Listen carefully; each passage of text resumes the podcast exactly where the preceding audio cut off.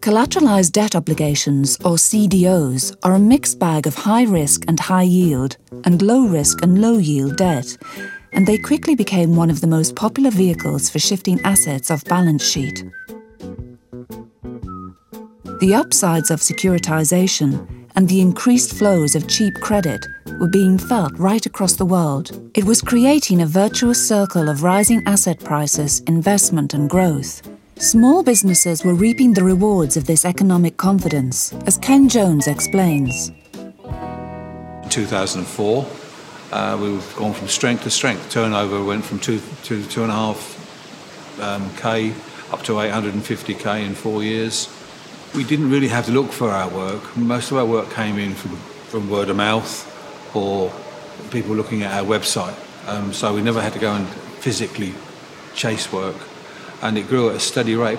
The world's deregulated free market economies were by now an all powerful economic and political force and seemingly invincible.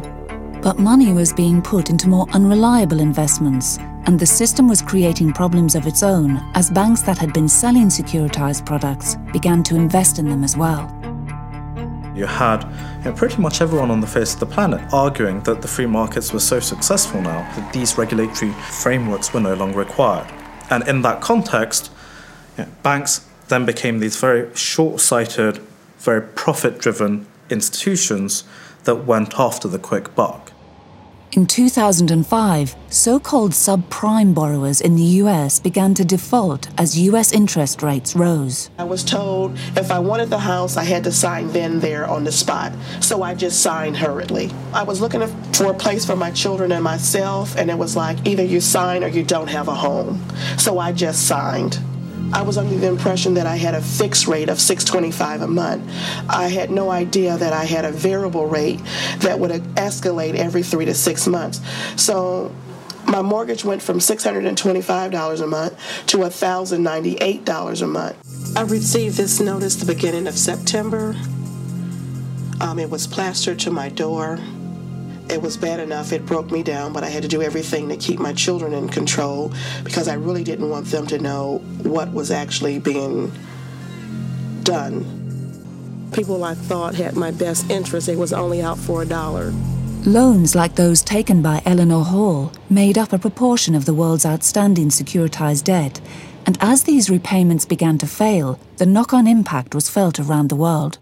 Where the securitization market really kind of became so euphoric it lost sense of uh, its lost sense of its bearings was you know the demand for these securitization products encouraged mortgage originators to just go and write any mortgages because the more business they did the more money they could make the crisis that came about is the fault of everybody.